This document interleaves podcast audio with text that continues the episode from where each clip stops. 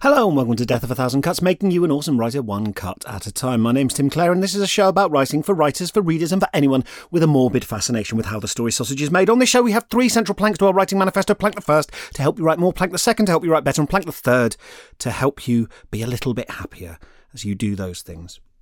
So I am recording this uh, on the final day of the uh, London Book Fair. I'm not there. It just in, in a way that's irrelevant, except that it's a tangentially publishing related thing, and this is a show about writing. And I'm going to make this the last show in the completely arbitrary splitting of seasons that happens on this podcast. This has been season five.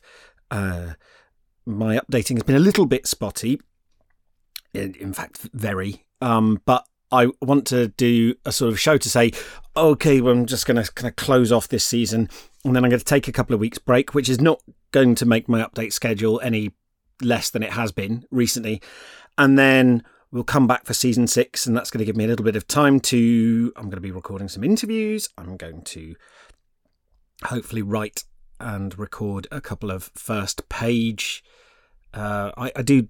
If, if, you haven't listened to the show before, or if uh, you haven't listened to all of those episodes, I often uh, do, and I did. The first season is almost entirely composed of me doing first page uh, feedback sessions where I take a listener's first page and I give feedback on what they think they could do, what I think they could do better. I they're you know they're quite a quite a lot of work. I'm not grumbling. I am grumbling a little bit. Um, they're they're like quite intense for me to do, and I think what I need to do is, but once I've got into the rhythm of it, I can keep going quite easily. So I think what I need to do is go and grab a few from the show's Discord server from the forums there and give write some feedback and then record them all at once and then I'll have a bunch kind of set up because once I'm back into it and I'm doing it uh, it's quite straightforward to keep going uh, I just like to do them well you know like it I guess what I'm you know rolling my eyes about is that it's not super easy, lazy, effortless content. That, that the fact is, like, I, I, I care about it and I try to do my best for the person and I try to give my best feedback I can. And that doesn't come easily to me. And so it's a little bit time consuming and that's why i think people enjoy those episodes because there's effort and quality. Uh, um, am i learning a lesson that i didn't want to? But today i'm going to do just a writing ramble which is an unscripted uh, unplanned episode where I just kind of sometimes they're like little newsletters sometimes they're my thoughts on a particular subject. I, I tend to go back and beat the drum bang the drum on, on on various issues that are important to me in writing uh, but i don't ever plan what i'm going to say beforehand partly out of laziness but partly because otherwise it's sometimes sometimes all right so sometimes i have got like a little uh, a little hobby horse that i'm already uh, eyeing up and getting ready to uh, mount in the platonic sense because I want to ride it around because it's responding to something that's happened or whatever. I don't really do uh, takes in the conventional sense of, you know, well, just like I, am not a great controversialist because I always end up saying on the other hand and qualifying everything and being, I think, in the end, even when I think I've been terribly controversial. I've ended up being sort of quite milk toast and reasonable, and people don't really complain. They're kind of fine with it. I, I, I, which is a good way to be, right? Like it's not. I, I could probably attract more eyeballs to my content by lying and being an idiot.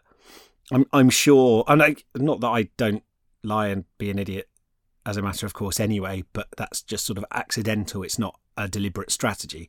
Uh, but I, I, don't really have any super spicy takes. The, the, but I will, you know, do this episode and then there'll be a little break, and then hopefully when we come back, I can, I might hit a more regular update schedule. But I'm not going to promise it because I think that I was I'd rather under promise and over deliver on that. And if I do it, it'll be a lovely surprise. And if I don't, then I won't have engaged in uh, the sort of toxic cycle of shame that can happen with these things. And I only sort of highlight that it's not intrinsically interesting, I know, to be let behind the curtain into the update schedule of the show. That's a slightly meta Ouroboros sna- snake eating its tail kind of content where it's a podcast about about the logistics of running a podcast. But i suppose it's relevant if you write because that feeling of wanting to do more than you are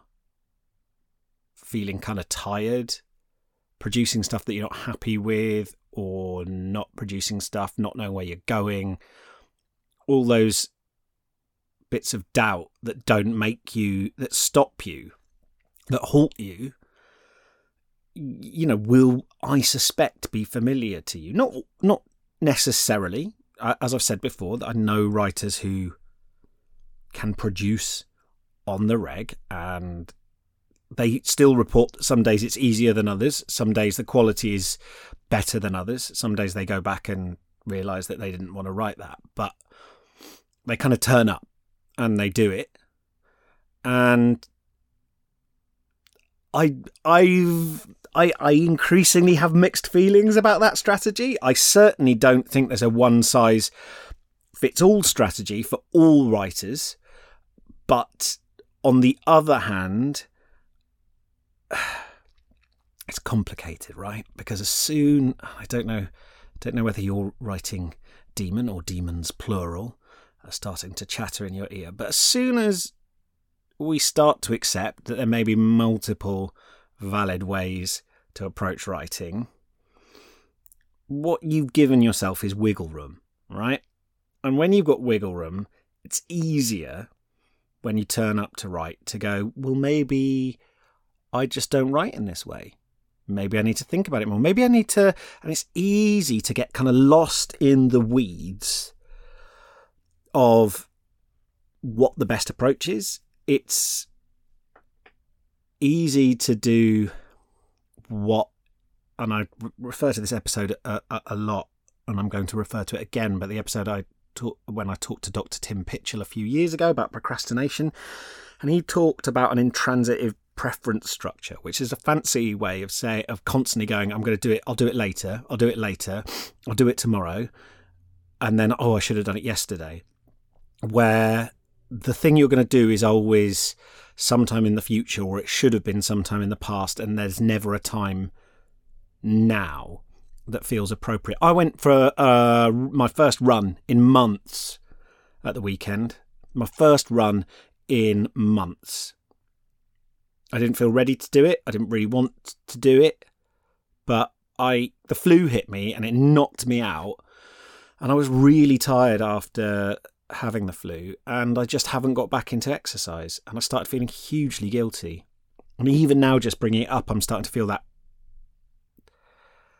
that sort of it's almost like kind of rising damp. It's almost like the guilt sort of seeps into your pores and into your bones. It's like I get a bit of osteoarthritis in my left collarbone from where I broke my collarbone when I was 11 by slipping on a football during PE and smashed my collarbone. Got picked up by an ambulance, taken to hospital, given various uh, anesthetics that didn't really work, gas and air. I started singing and crying, uh, and then I was off school for a while. And I still get osteoarthritis in in this bone, in this collarbone. I'm touching it now. You can't see that the gesture I'm making, but uh, and particularly in damp weather or when the humidity creeps up when it's kind of cold and there's a storm on the way. I get that, right? I have this little weather forecasting bone in my eh, on the left hand side of my body and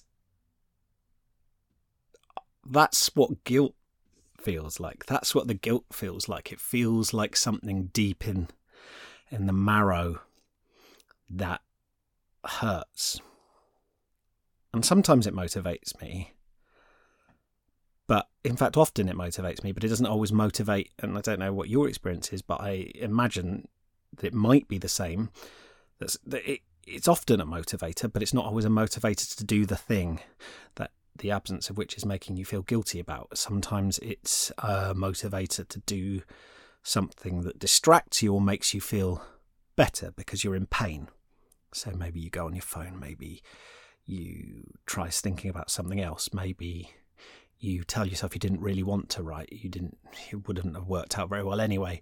Maybe you take quite reasonably the quickest, most efficient action to manage that emotion because, as Dr. Tim Pychyl said in that episode, procrastination isn't a an issue, a syndrome of under regulation, as we often think about it, that you're just not bothering, that you lack discipline. It's a syndrome of misregulation, where you might well be super alive to your feelings and regulating them in ways that don't ultimately serve you. And I think, sorry, I just had a little moment of hearing myself and having this conversation with myself and going, oh, oh, Tim, oh, I need to sort some things out, right? But uh, as I've said before, I, I think, and as Tim Pychyl said, I think sometimes it's the good, the good, good, the good news is that when we start to act, the feeling of having broken through is quite rapid.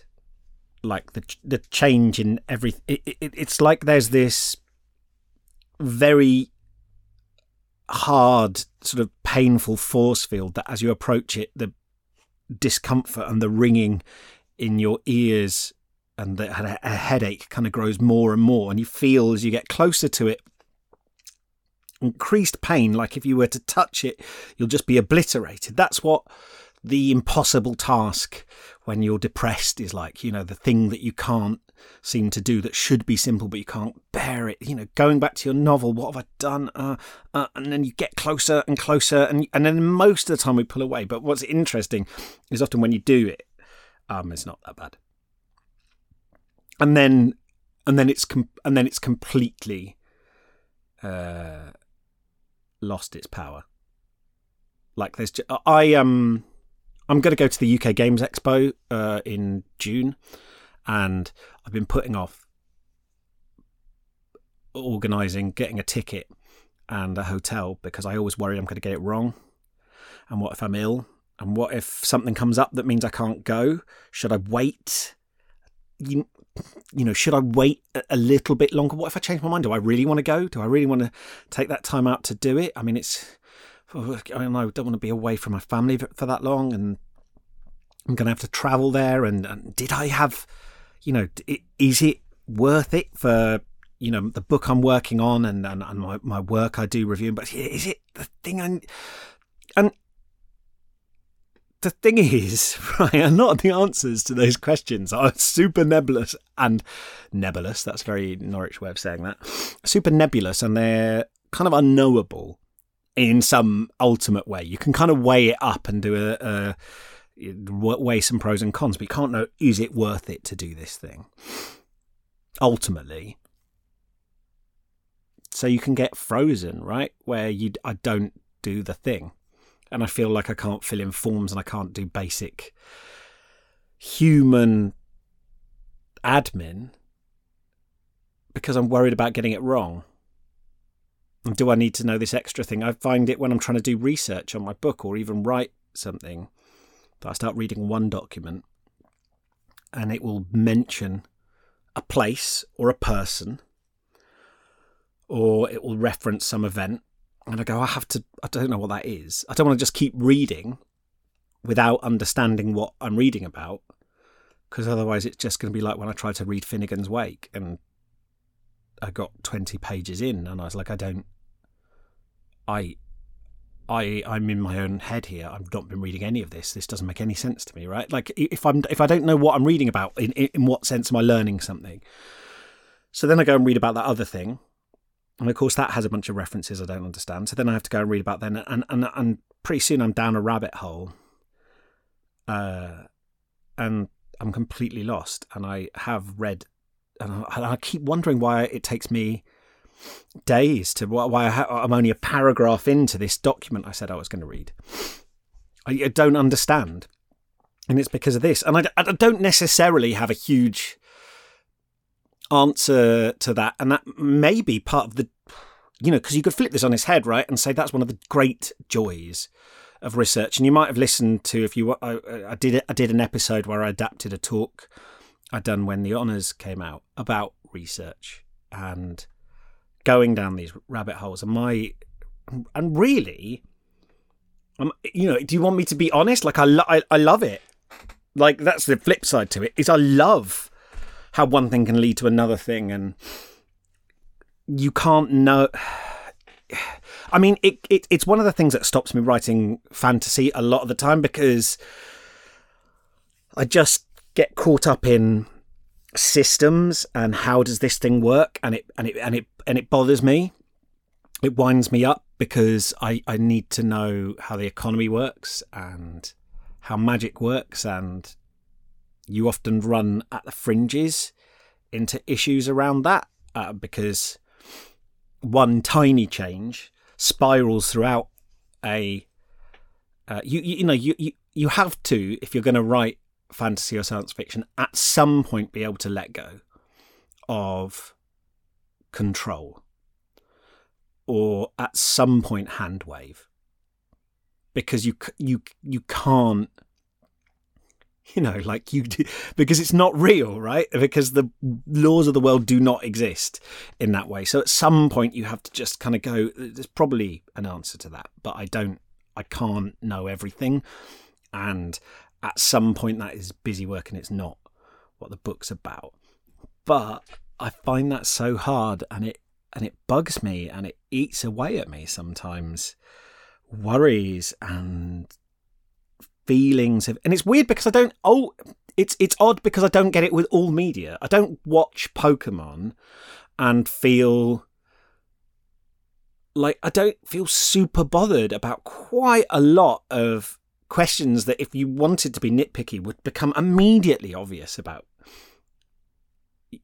You know what uh, uh, what animals are sentient and which ones aren't. What animals can you eat and which ones can't. can't you know? You know it has, but don't please don't message me about this. I know it's been dealt with in earlier episodes of the anime and in the manga, and it's been extensively written about. And blah blah blah. I know,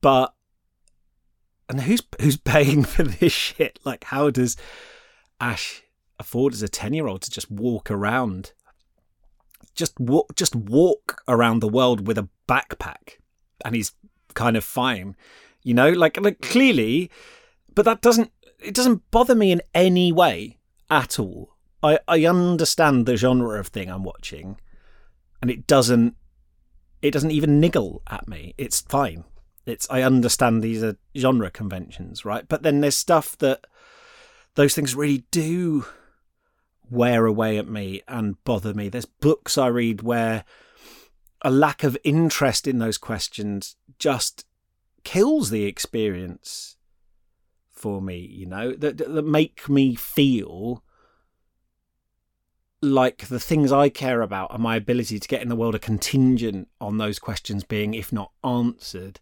then at some level dealt with. I don't know, like I, I find like the work of I know I've talked about her before, but Susanna Clarke, I feel like no one could accuse her of not being thorough in her world building. No one could accuse her of not caring about her worlds. And I find that almost completionist desire to flesh out a world or have thought about it at least a bit, um, it, it, it satisfies and calms something in me as a reader that other books don't always. But then, you know, like I play Dungeons and Dragons, and there's whole sort of edges of the world and the way that magic is conceived of that just are not dealt with, and that maybe seem rather implausible, and like the exact exchange rates and how money works and how language works and how different spells work and how technology in, in, interacts with magic and all these and, and, and religion and um there's a bunch of things there that just don't bother me in the same way or that I accept as being kind of mysteries that can be explored through the game. And I'm not 100% sure why some stuff in my own writing just I, I can't write. You know, like with the novel that I'm working on for the show, you know, I've written some uh, and then I've got locked up again and I want to go back and change it. And I, I, I had that with my second novel with the Ice House of just I, where, there was a point where I was writing 14,000 words a week. I was tearing through it. And then I just, I got locked up with this feeling of self-consciousness and fear. And yeah, I've talked about this before and so I won't go into it in depth, but I, I feel like I want to know everything before I finish, so I won't make any mistakes. But I can't plan books because it's it's so boring to me.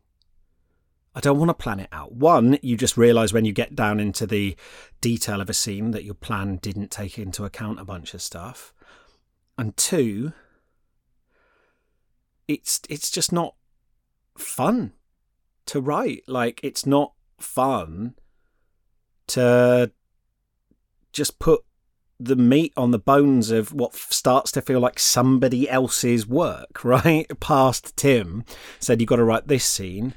And I just feel like I've been commissioned to trot out a less experienced person from the past's bad ideas.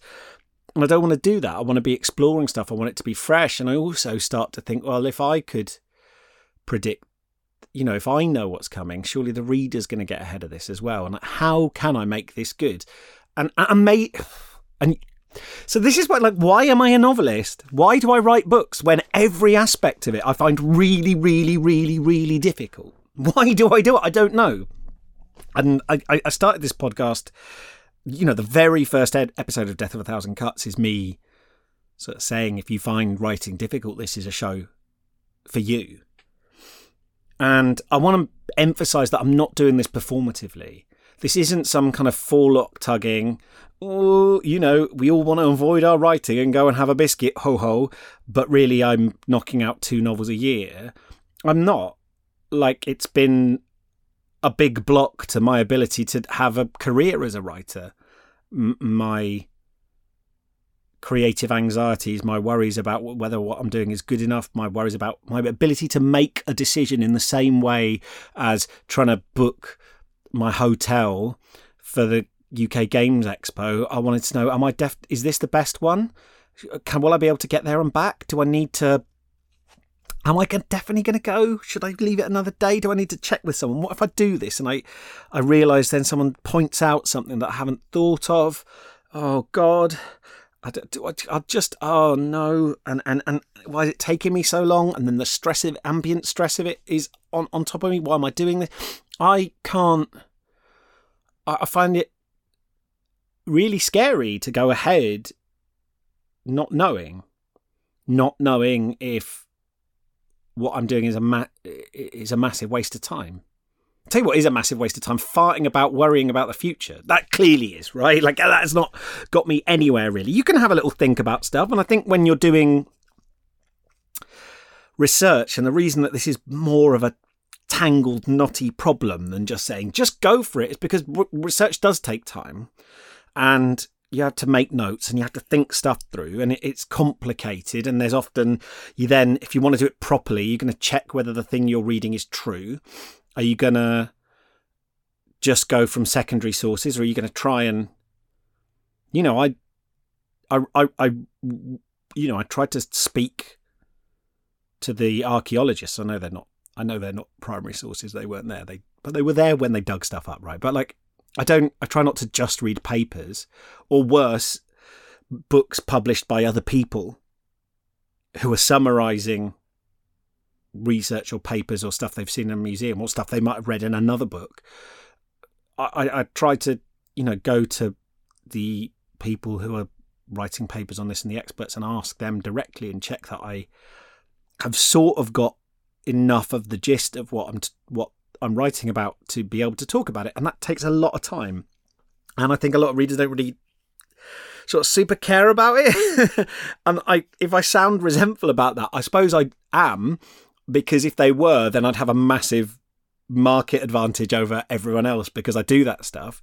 But there's no reason why that should be ma- that should matter to you, especially you know if you're reading fiction, but with non-fiction as well. Like I d- I don't think people always super care too much or have the expertise to tell the difference between something that's had that level of work on it and something that hasn't. And I find myself in a position where I, I want my writing to be good, basically. I want it to be good. And my definition of good is for it to be thorough. And it's hard to know the difference between being thorough and being neurotic. It, it, it really is. And it's, it's never going to be simple coming out of that. Like, what do I, you know, people say, you know, you get on with this new book and you write, I'm going to write a thousand words a day, I'm going to write 2,000 words a day, whatever. But I can knock out 6,000 words in a day, no problem, but it will be shite. And people go, well, me too. Me too. Mine's bad as well. Yeah, but like, at what point does that get good? You can't just, you can't just plan it out and then write it really well and revise as you go and it turn out good. I just don't think you can. I, I think there'll be something wooden and false and sort of what's the word I'm looking for? Like that kind of rigid, plodding. I've read books that were planned, that were clearly planned out before they were written, and characters have to act in illogical, stilted ways. That's the word, stilted, because they're being puppeted by a past person who didn't know them, who didn't know their hearts, who didn't know you didn't understand them on a psychologically deep level and as the character grows and as you get the detail of a scene the like shortcuts and other options become obvious. And so the character has to sort of hand wave why they wouldn't do that. The story has to put obstacles in the way of the most interesting moves. And i, I think it's a, a constant problem i find with those kind of super with writers who say oh i plan it and then i just write write it and so it needs very little revision. It did. It did need a lot of revision actually you just didn't recognize that and your editor and agent didn't hold you to that and your audience don't necessarily hold it to you because they're not necessarily looking for that kind of story but you should have. You should have revised it more because it would be better. And all the stories that i like and appreciate and admire have had that level of attention which is a pain in the ass, right? I don't want to do that work. I want to just be able to knock it out. And it's it's hard for me. I feel humiliated when I write, which is an incredible kind of narcissism, really. That I that I can't produce my, my work beautifully on a first go. I feel exposed and humiliated because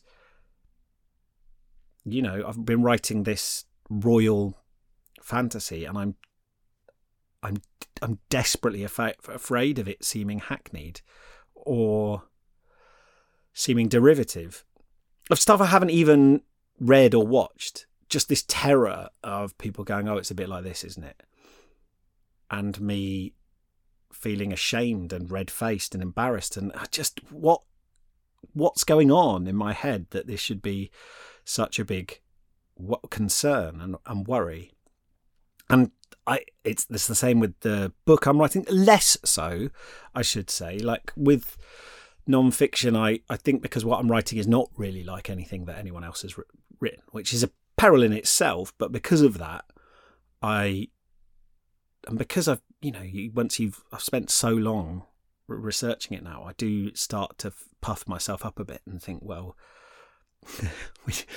you know, I well, not quite puff myself up, but think like nobody else cares about this quite like I do.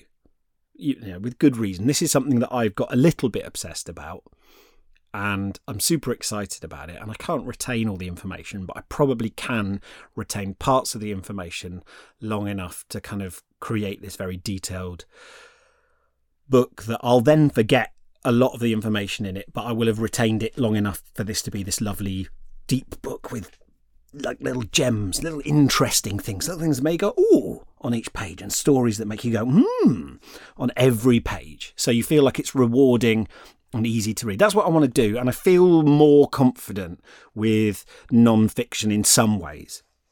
It's it's hard because I know when I write for this show that because I'm writing about writing and if I'm given a topic or a subject to bounce off, I can do it fairly easily. And I don't I I don't you know, the fact that I can do this now and talk to you extemporaneously, I don't worry that I might not be expressing myself in the perfect manner which is like the, and this is i mean you will have this right? You have moments. You there's parts of your life where you're you can do things non perfectly or you can even bask in the freedom of being a beginner. I i i've been taking my da- daughter to uh, roller skating on a thursday some some nights uh, we've gone Thursdays, and we've gone to we've gone to like the they're not quite roller skating lessons, but it's a beginner's night, right? And a lot of the people there are kids her age, you know, five, six year olds.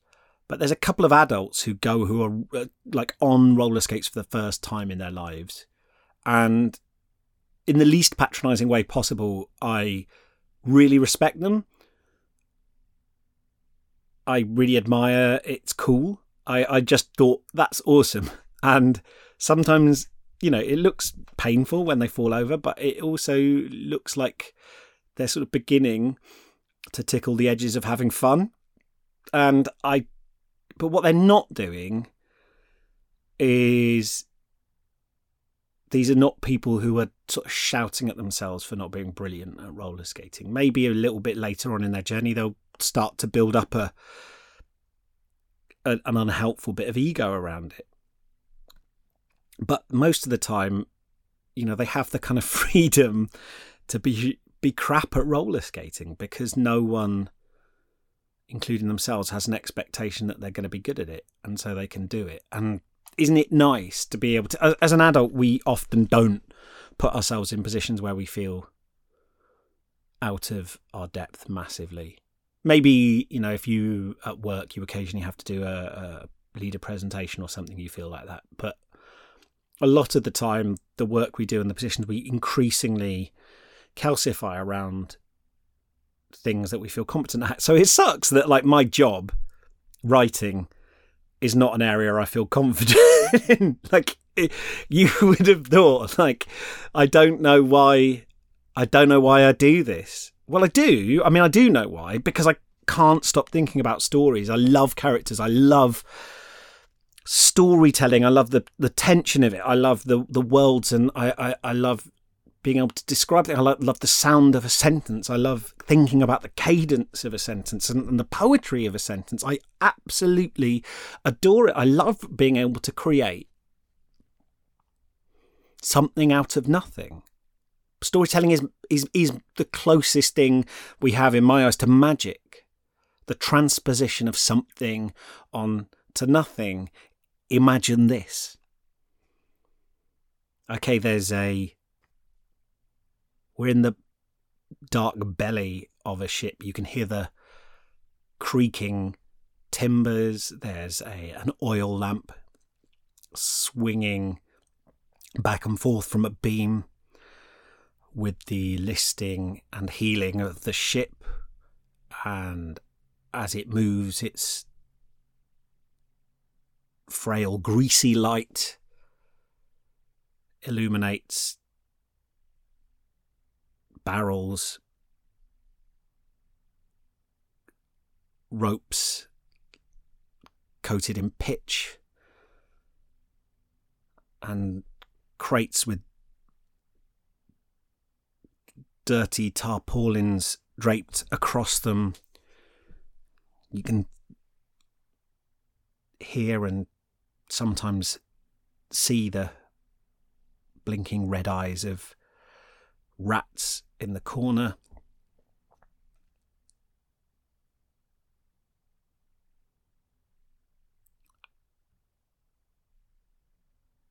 And there's a man standing over you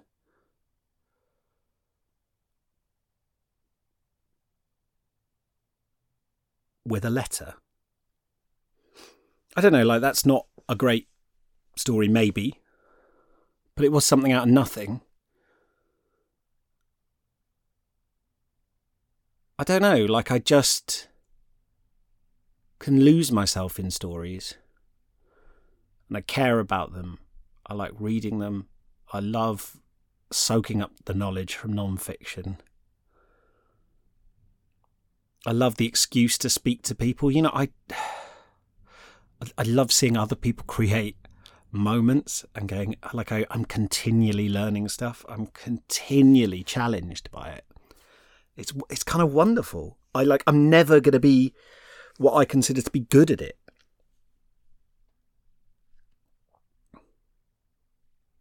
And I like all sorts of writing as well. Like I love people sometimes people just write really good pulpy adventures and I love like I like these are the stories that have entertained humanity for literally for millennia. These are this is the stuff of the old epics.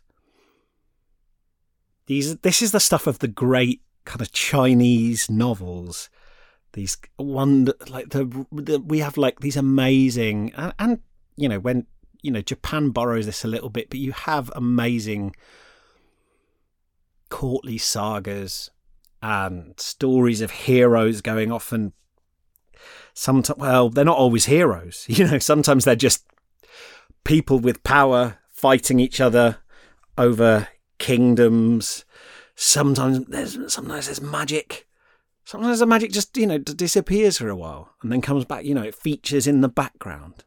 There's an amazing moment in the romance of the three kingdoms where they stop in you know in in a big battle the the ma- the magic used by one side to give them an advantage is nullified by pelting them in pig shit and that just see that for some reason that it turns out pig shit is switches off magic that's that's it's perfect counter magic it nullifies the spell you know, is not it. That is not something that's. I don't know if at the time that was a well-known ruse, but it. Uh, I maybe it was. Maybe it was like there was a cultural awareness that the the the profane pig shit just naturally had anti-arcane properties, but it's a wonderful moment. And I, I love those stories told well They've got to be told well. They don't have to be told with fancy language. But if you're not going to use fancy language, you've got to have let's have clarity, let's have crispness and crispness, and let's have pace, because you know some commercial fiction that supposedly you know would say, well, if you don't like this, maybe it's just because you're a snob. No, I just actually would like you to get to the point and not fart around, please. And and books that do that, I'm I'm on board. And I, I, I love anything that can make words work harder than they usually do that isn't wank basically i think a lot of literary fiction you know i i you know there's literary fiction that i read in my late teens and maybe early 20s that i thought was very sophisticated and i come back to now at the age of 42 and I think, oh, like quite a lot of posh middle class people are not as smart as they think. And it turns out if this novel is, is largely just a sort of delivery system, just a sort of fancy silver platter for delivering this person's worldviews, this person's not a great thinker. They're just reasonably well off and knew a publisher. And they made a few quite you know, and they make made a certain fairly mediocre literati feel like they were clever when they were reading it, but it's not good. And I and I'm yeah, I am looking at you, uh, vaunted male novelists of the latter half of the 20th century. You know, quite a lot of that stuff, in retrospect, is is shite. It's really bad.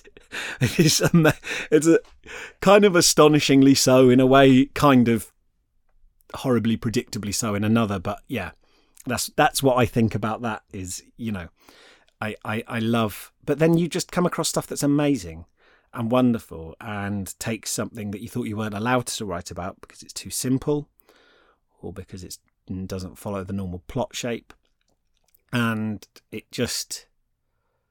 I, I love reading stories where the writer cares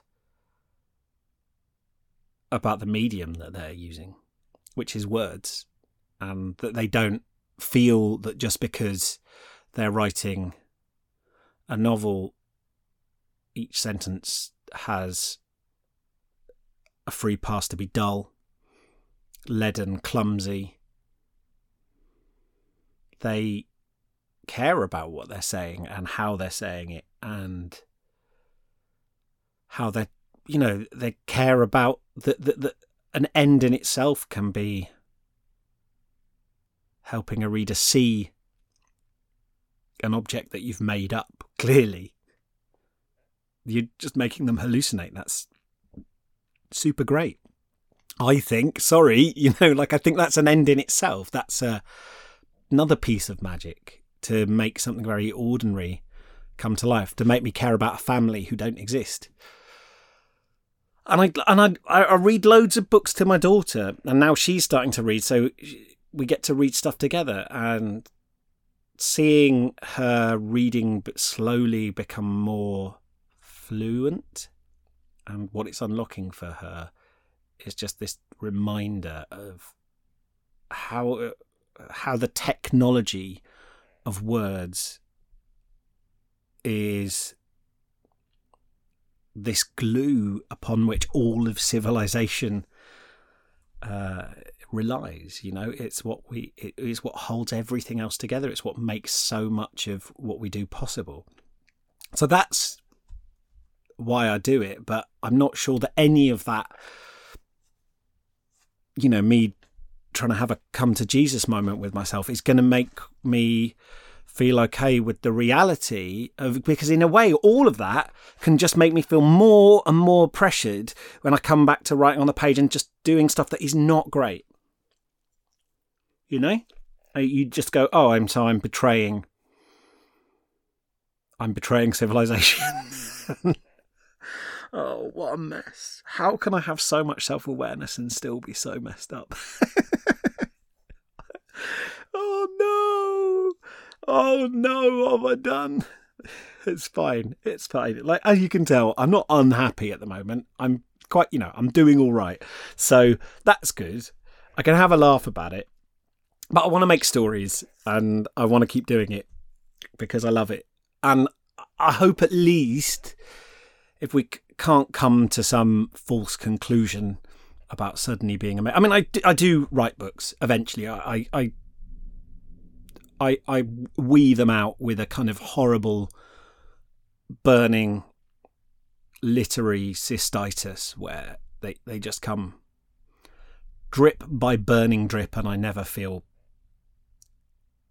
like I get relief but there we are I hope at least by airing these things and talking about them uh, if it's resonated with you in any small way. You know, I do try to hold myself up in everything I write as a kind of a kind of grotesque extreme, uh, a bit like you know Gollum in Lord of the Rings.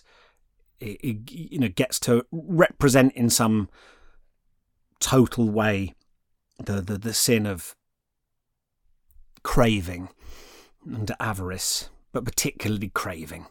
Uh, that you know by by holding these things up to you, you might recognise some aspect of yourself in this distorted funhouse mirror, and um, it might make you feel a little bit less lonely with it. It might shake something loose. You know, I, I do also think that just talking about these things and airing them, it's a you know, it's a little bit like chucking a load of ingredients into the slow cooker and then just switching it on. Sometimes it just softens them all uh, in a way that makes them palatable. You know, I, I think sometimes things just shift when we accept them. We don't have to say, we don't have to like put our hooks into them and say, this is my personality. This is me. I will always be like this. But there's something to be said for just going, yeah, I find it really hard. I find it really hard at the moment. I, you know, and, and maybe I always will. I don't know, but I feel embarrassed. I wish I was better. I want to be good. And I love stories.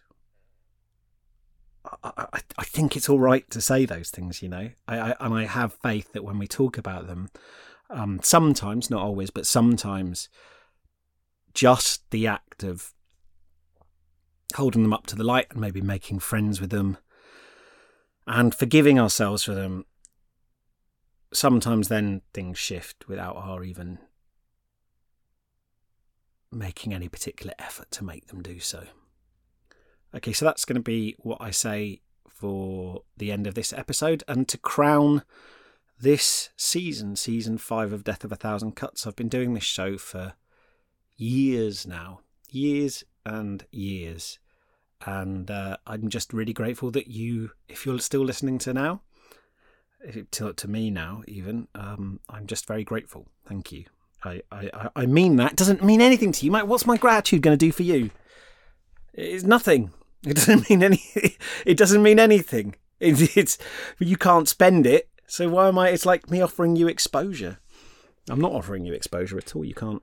This is my podcast. No, I'm gonna. Hopefully, I'm setting up some interviews. I'm setting up some different bits and pieces, and uh, I'm looking forward to continuing with this. With, with this, where we can all be somewhat neurotic, although it is by no means necessary to be a writer to be neurotic. If you are happy and you enjoy your writing, it doesn't mean you, you lack the necessary tortured poet spark. You are super valid and just be glad that you don't feel that way. It, yeah, you are you are super legit and um, you're I'm sure you're doing it the right way as well.